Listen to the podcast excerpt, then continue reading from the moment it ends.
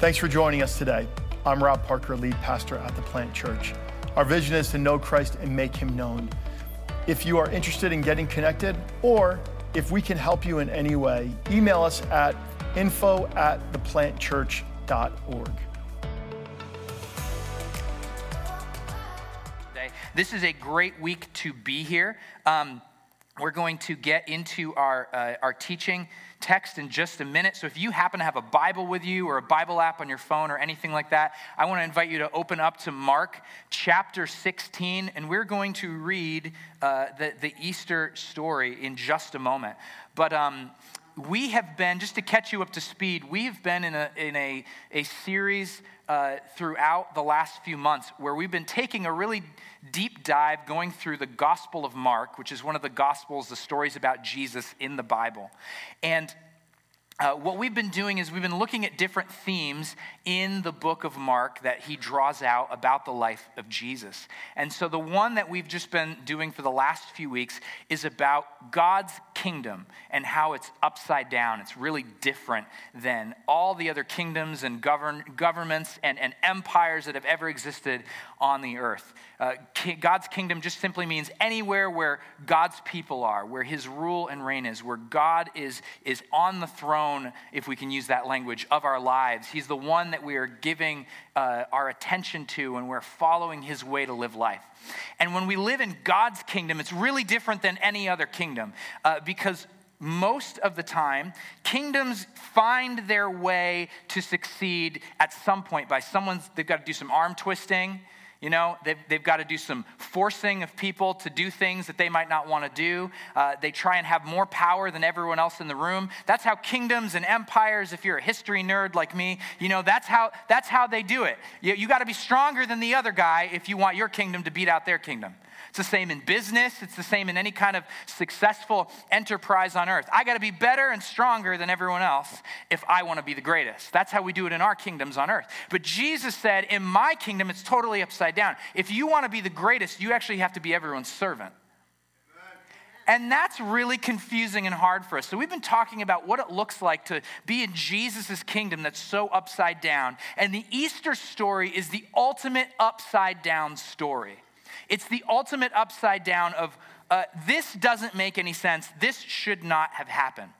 Mark is writing to people who, who know of Jesus, they're followers of Jesus, that's in the decades after Jesus had returned to heaven. And, and they, they know some stories about Jesus. They know he died on the cross, they knew he was raised to life, but they haven't heard all these stories about all these amazing things he'd done. And so Mark was writing probably to some Christians in Rome at the height of the Roman Empire. And he wants to encourage them because they're in the middle of a place that's full of a lot of power they're in a place where the ultimate expression of what it looks like to be a strong empire, to, to win by being the strongest and the one that pushes everyone else around. And they needed to see something upside down. They needed to see how different Jesus' kingdom was because, man, these people were down and out. They, they were not people that were loved and accepted.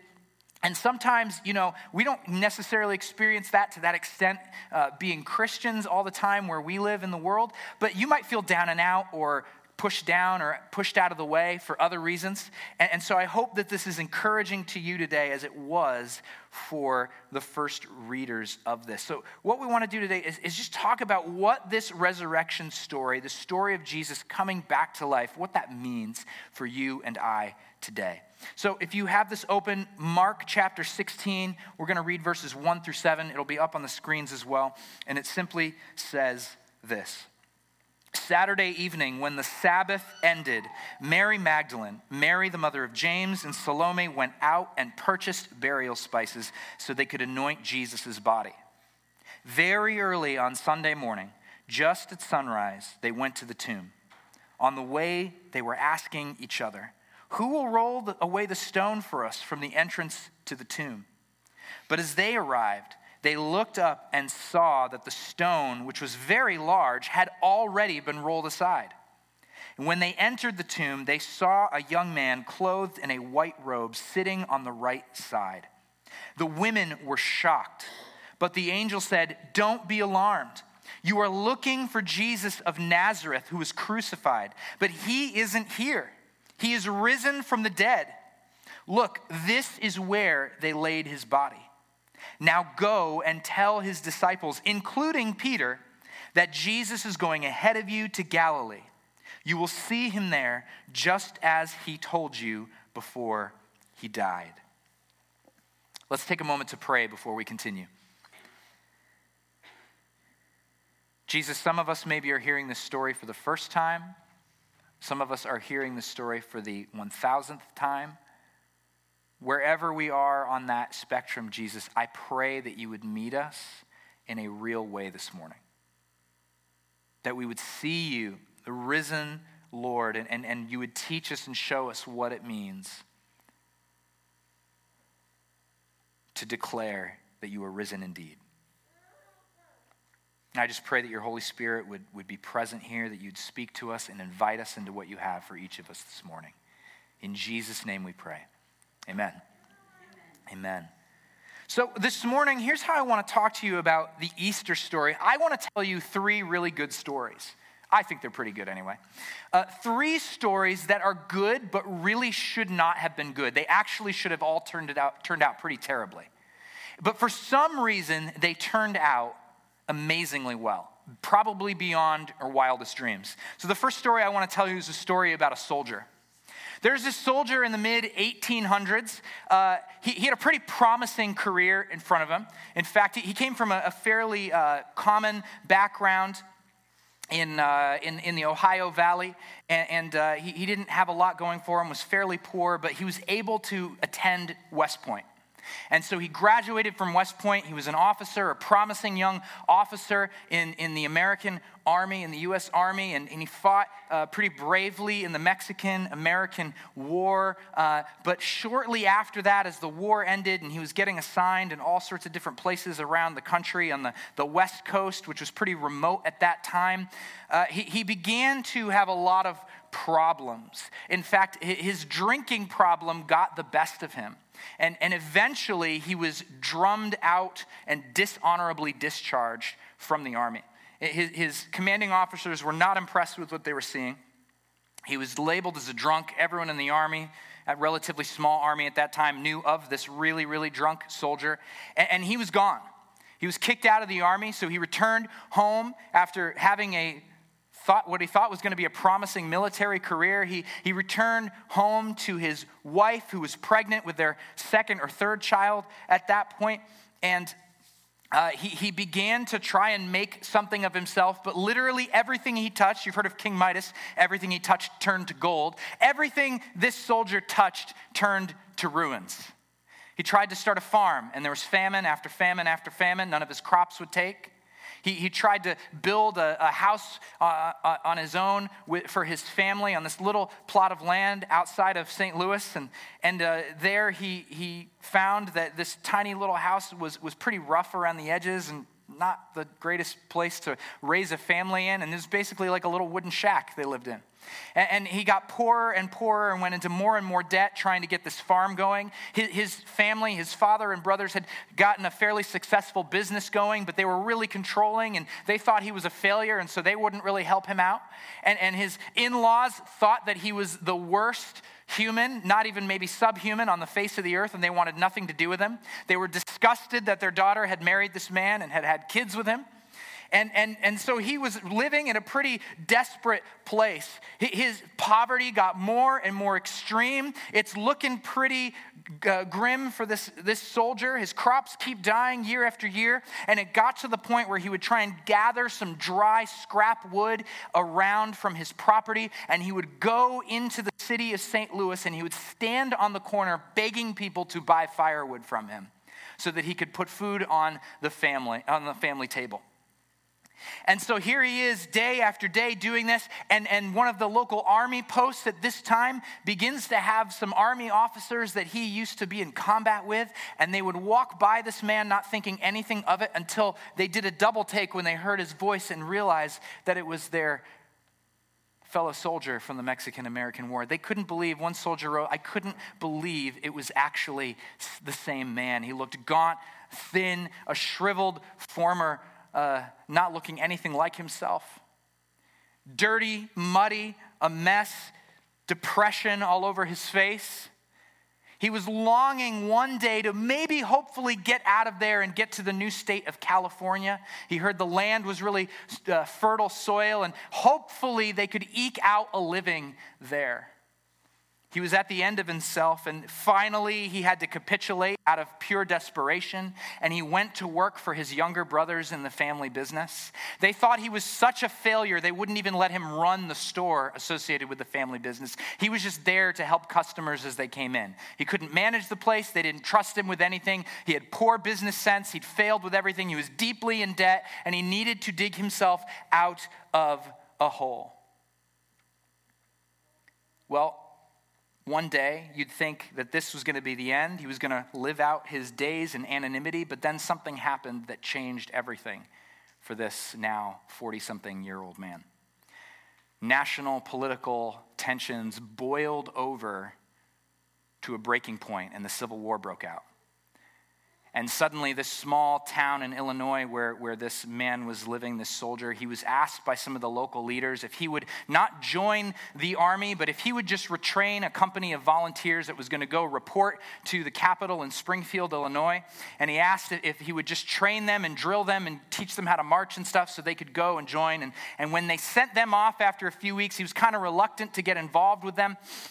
And after a few weeks of training, he, he did that and he, he really enjoyed getting back into that again. And, and, and then they asked him, Hey, would you just come along to help us send this company of volunteers off when we go to Springfield? So he went along with them on the train and they went to Springfield. And, and suddenly, this, this man found himself uh, being invited to train other companies there that were coming in, volunteers that were not as well drilled as the company that he had brought from his hometown. And then suddenly he was asked by the governor would he also maybe not just train individual companies, but would he be in charge of training this entire regiment, this entire division? Actually, would you be in charge of all of the recruits coming in from Illinois? And before long, this colonel and then promoted to general be, was sent out with a, a big army Division to begin uh, moving into the Confederate States as an active field general. Some of you might know where this is going.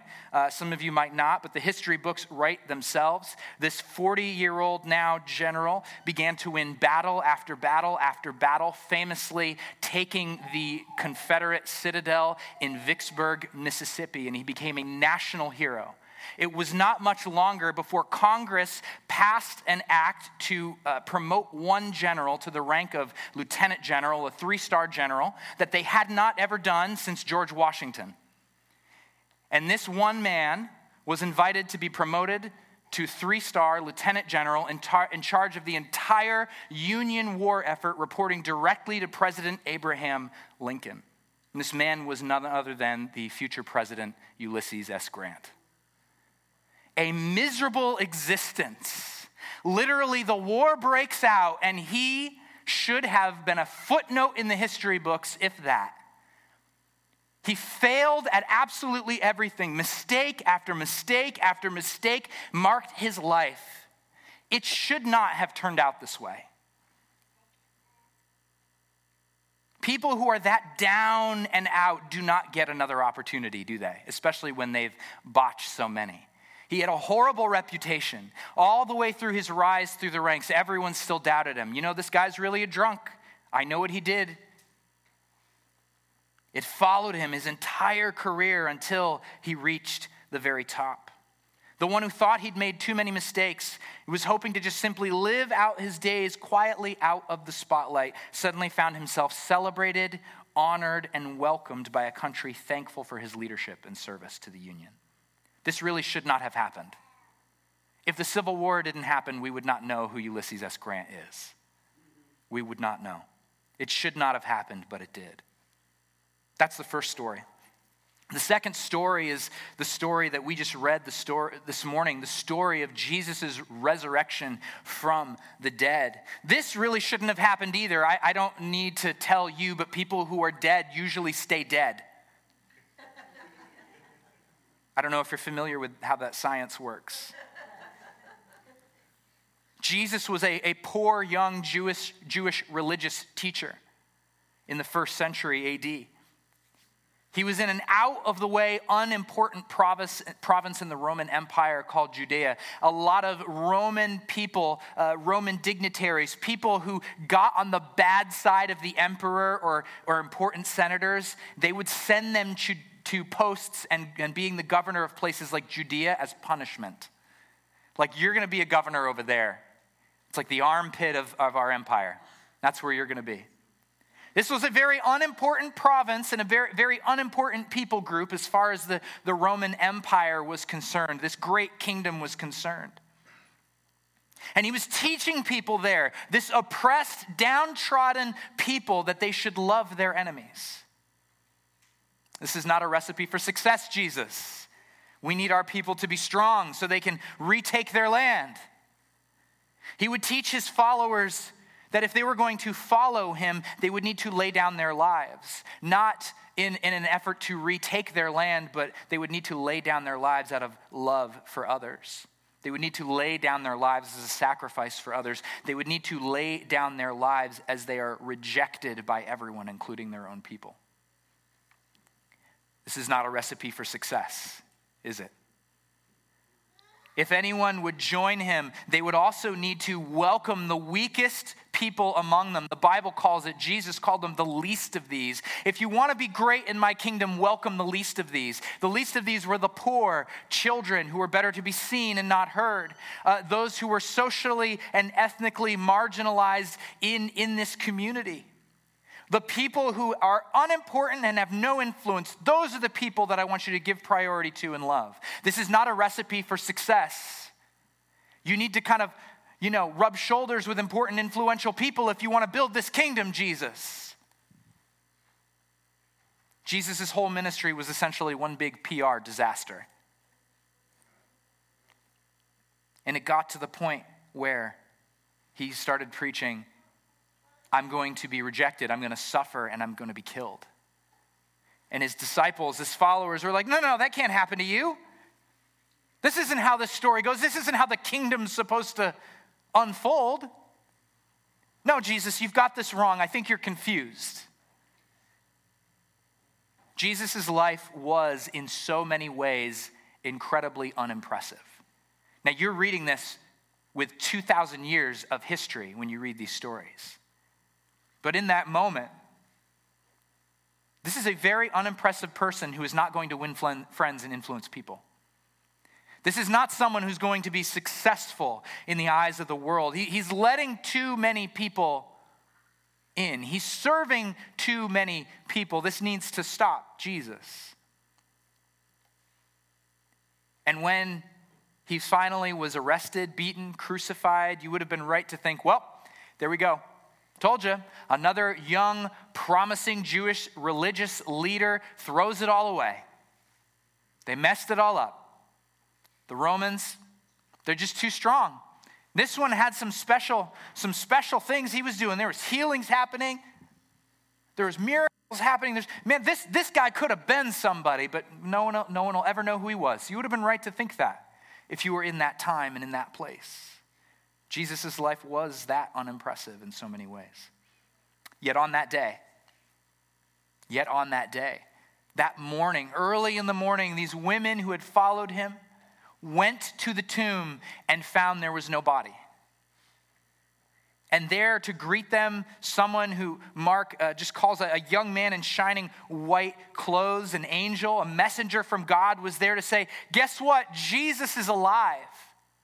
He was dead but he's not anymore. As I said before, dead people, as you know, stay dead. This should not have happened. Not only should he not have been raised from the dead, but, but someone who preached this kind of PR disaster, remain weak and serve everyone, and that's the way to greatness. Someone who does that should not be who Jesus ha- has become known to be and who he was. Someone like that should not be successful in any sense of the word. It shouldn't have happened. It made no sense, simply like Grant's rise to prominence. It made no sense. It shouldn't have happened. But Jesus had been raised to life by his heavenly Father, proving that all of these upside down, all these bizarre ways of serving others had been the right way to live. And the Father showed and proved that Jesus was right in everything he did and how he taught us to live by raising him back to life. Not even death could silence what Jesus was doing. Hope like this should not have been found at all. There should be no reason to hope out of death, but because Jesus even defeated death by coming back when he shouldn't have, we can have hope. Because not only was Jesus raised to life, but his disciples who had all abandoned him were being invited back to him. Even Peter, Peter had been the biggest coward of them all, and he was invited back. The angel says, Hey, not only is Jesus alive, but he wants to see all of his disciples. He wants to get everyone back. He's inviting you back. Would you meet him in this place called Galilee? It was a little further north from, from Jerusalem where they were. Would you, would you meet him there? He's gone ahead of you. He's going to be there. I want all the disciples to be there and Peter. And Peter. Now, why did he say that? Peter was one of the disciples, if you know the story at all. But man, Peter had really messed up. Peter had really extra messed up. You ever really extra messed up? Like, you should not get an invite back from Jesus kind of messed up. Peter, for those of you who don't know the story, he was, he was kind of cocky, kind of full of it. And, and, and, he, and he was like, he was this guy that would be like, oh, Jesus, you're going to suffer. I'm going to suffer right alongside you. Nope, I'm going to do just what you do. And, and then when he gets his feet washed, he didn't want his feet washed by Jesus. When Jesus washes his feet, he's like, okay, wash, wash my head also. And wash, he's like, well, you don't need all that wash. You're getting carried away now, Peter. He was just like a little overzealous. You ever had that one friend that's like a little bit much? They're like, okay, we're going to do this, and we're going to do this like this, this well here. That's Peter. When, when they were arresting Jesus and taking him away, Peter hadn't learned what this new kingdom is like, yet he pulled out a sword and he slashed off the ear of one of the people arresting Jesus. I'll come to protect you.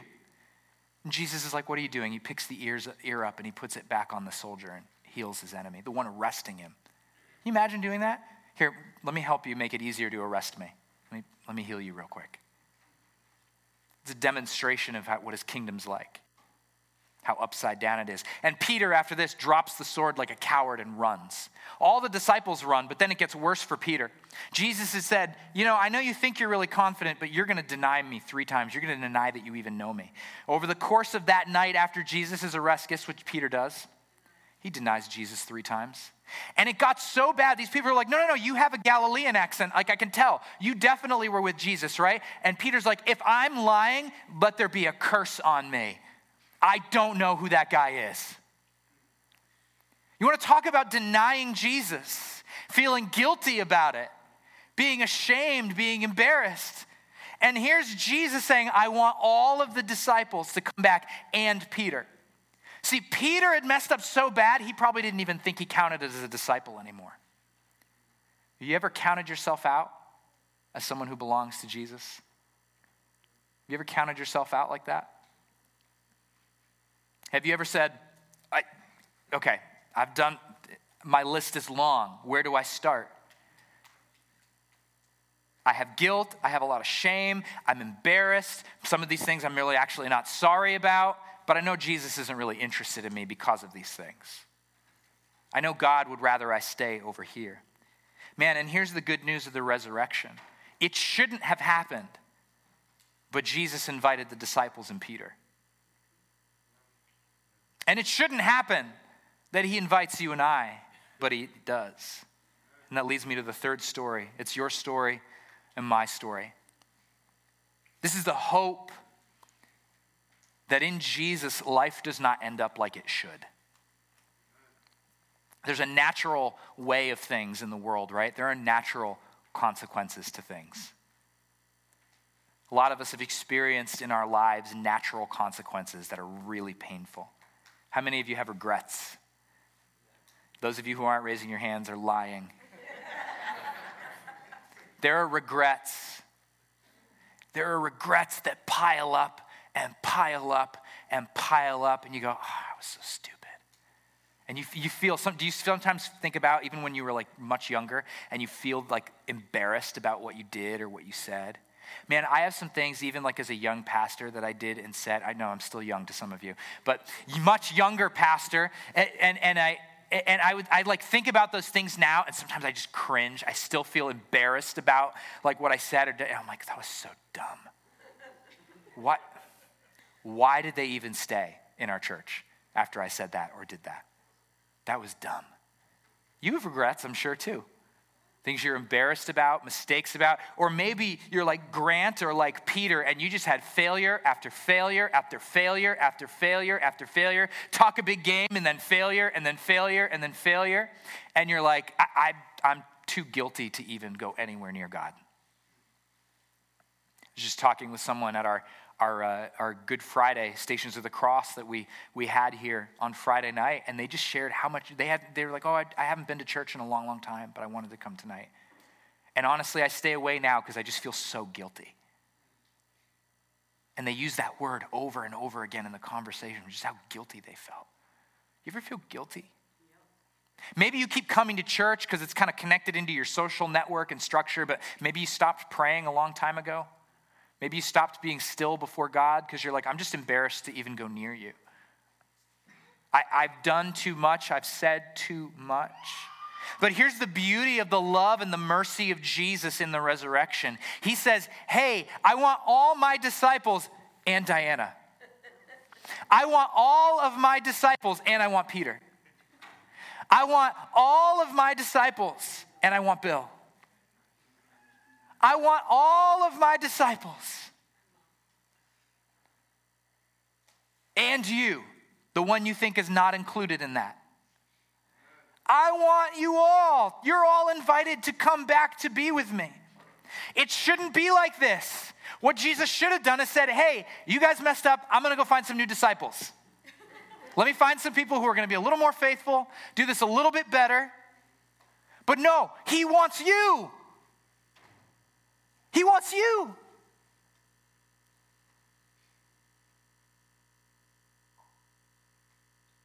He wants you.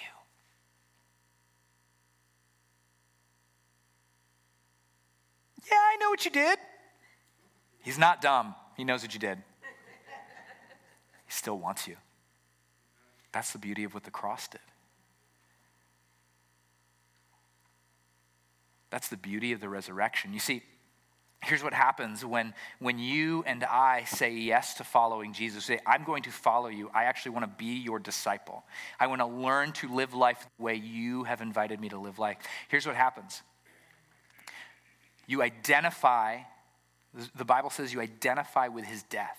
So when Jesus died, he took every mistake, every bit of shame, every bit of guilt, every bit of brokenness, everything. You confess all those sins, you confess everything, you put it under the blood of Jesus on the cross, you declare it, and he's like, guess what?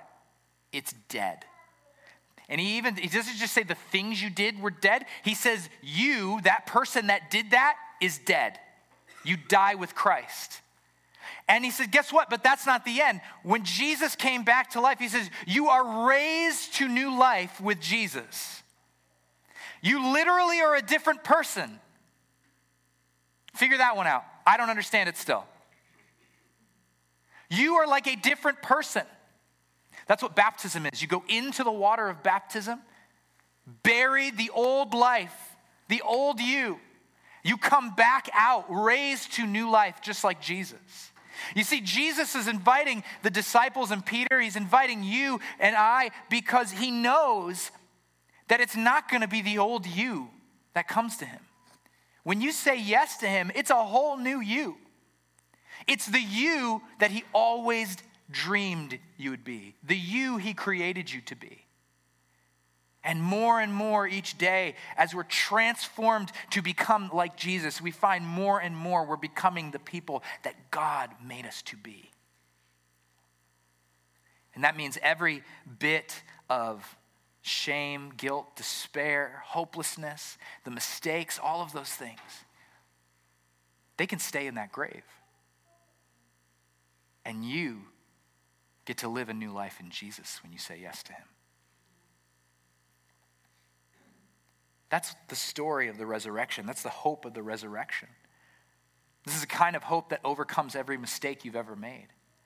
It's a kind of hope that overcomes your shame and your guilt, the kind of hope that overcomes even your trauma, the kind of hope that overcomes your pain, the kind of hope that overcomes your weariness. How many of you feel weary today?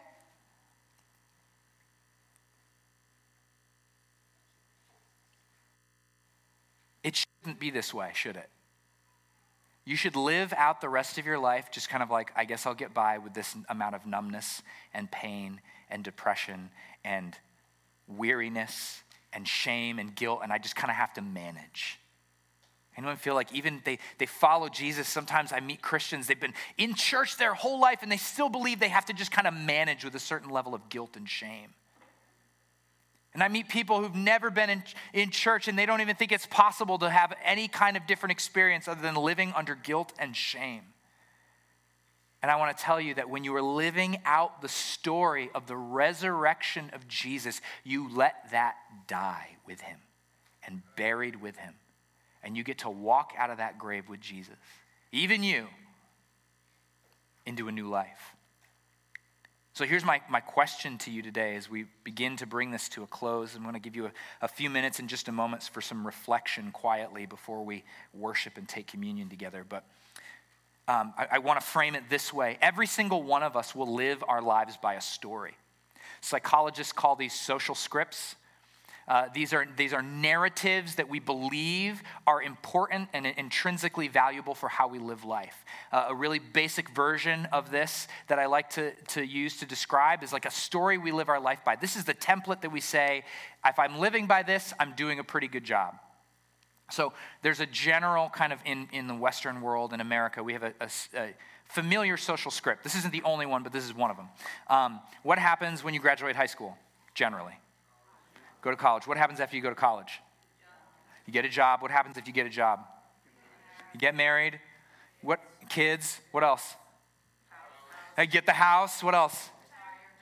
You retire. Dog. No dog for me. Uh, what else? You promotions, cars, grandkids, vacations. Amen to vacations. Second homes. Oh, okay. I like your. Uh, this is good. I like the second home. What happens after that? Then you retire, and then what happens? You die. Florida. That, that's the same thing, isn't it? No, I'm sorry. I'm just joking. I really am joking. If you live in Florida or love Florida, I'm sure it's a beautiful place. I just don't want to go there. Um, I really hope I didn't just grossly offend someone. Uh, but here's my point how did you all know that?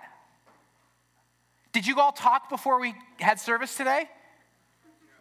How did that's a social script. It's a narrative that we all have kind of from birth. This is what success means. And there's like kind of versions of that, but you all are like everyone's like I have to have some version of this story. We have different versions of these stories that we live our lives by. I got to have the kids, I got to have the house, I got to have the second home. I like that one. We got to have the right car, I got to retire with the right amount of income. None of these things are bad. None of these things are, are less. But if this is the story we live our lives by, anytime we don't hit one of those benchmarks, we're going to have shame, we're going to have guilt, we're going to feel like a failure, we're going to compare ourselves to other people that say, well, they have two extra houses, I only have one. Their retirement's double what mine is. They're able to send their kids to better school than I can. And do I have my kids in enough extracurriculars? Do I need to put them in more? The weariness that we're in is a rat race a lot of times because this is the narrative we said, I'm going to live by this story. But what the resurrection is, is it's a different story to live your life by.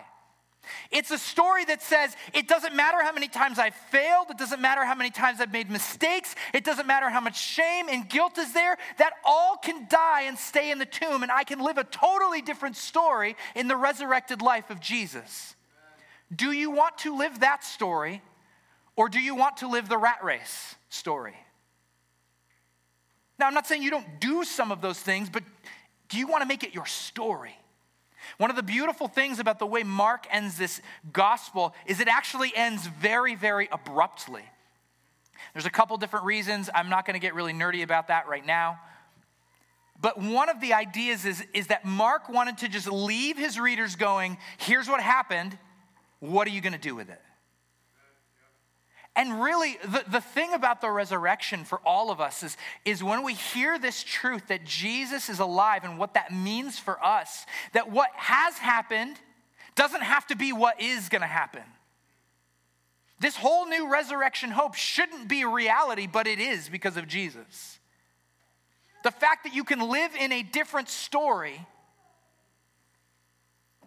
is only possible because of Him. That should not be available to you as a story, as an option, but it is. And so, my question for all of us this morning is do you want to live the story that should happen, or do you want to live the story that should not have happened? So, here's what I want to do before we, we worship and close and take communion together. I just want to give you a few minutes of silence in the presence of the Holy Spirit to let Him invite you, just like Jesus did. Tell my disciples and Peter. What might Jesus be inviting you into this morning? What story is Jesus inviting into you into today? So, by way of response, here's what I want you to do. And if this is new for you, or, or you're just like, what the heck is going on right now?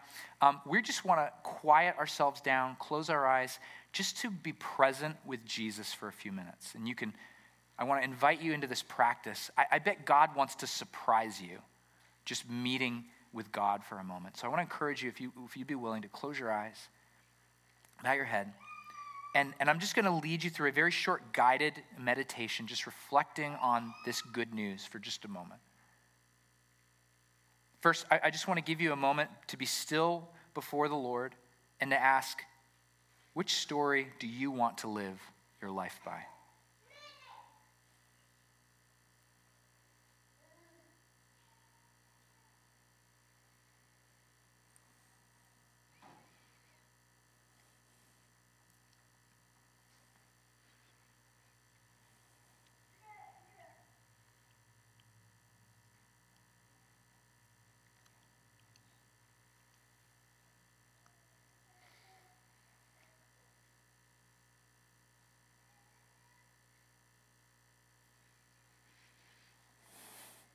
Second meditation question for you as you're sitting silently with the Lord is this How have you let guilt, shame, fear, disappointment, pain, or trauma, how have you let those shape your life story? Don't shy away from this one.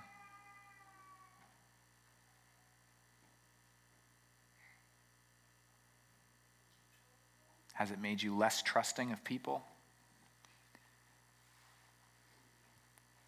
Has it made you disconnected? Has it made you hopeless?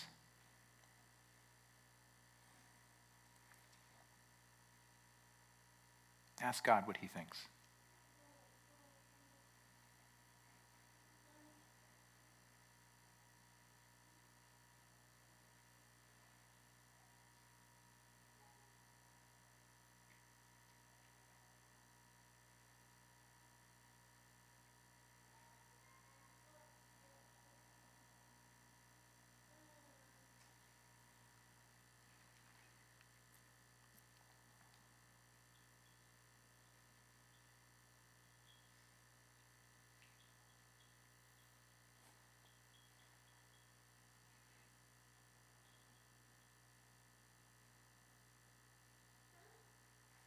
Leave it just a little more uncomfortably long here. Just stay with this question for another minute. I know it's a long time.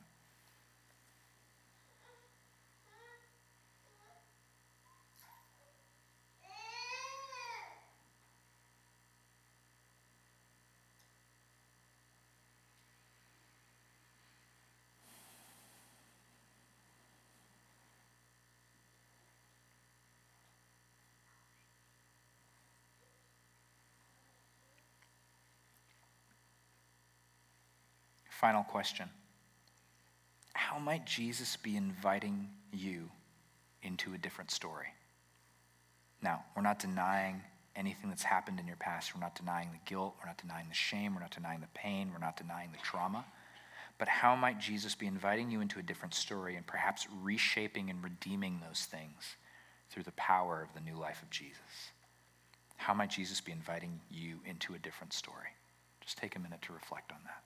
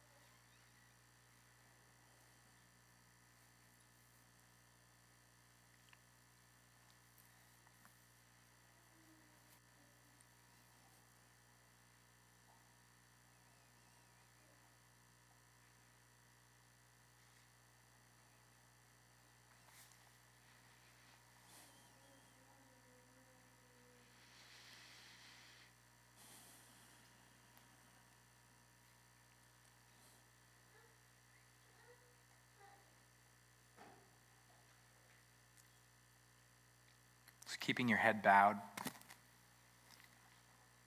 keeping your head bowed, keep your eyes closed for just a minute.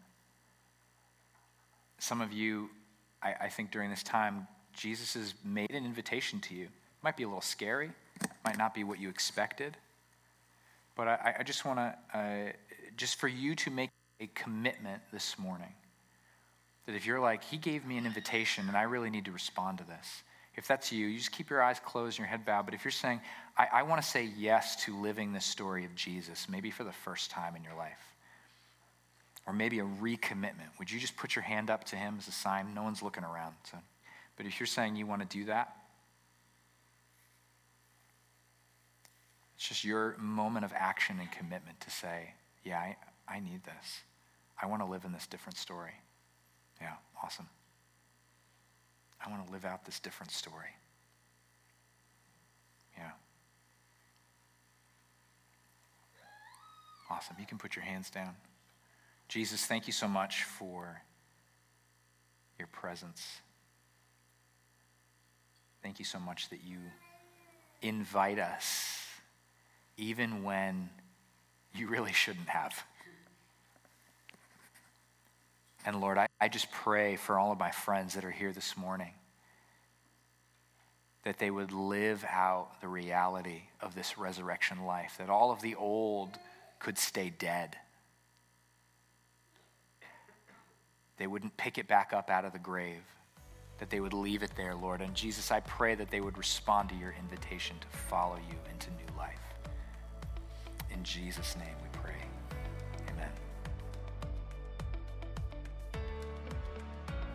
It was great having you with us today. We do hope that this sermon inspired you to know Christ and make him known. For more sermons and resources, please visit us at theplantchurch.org.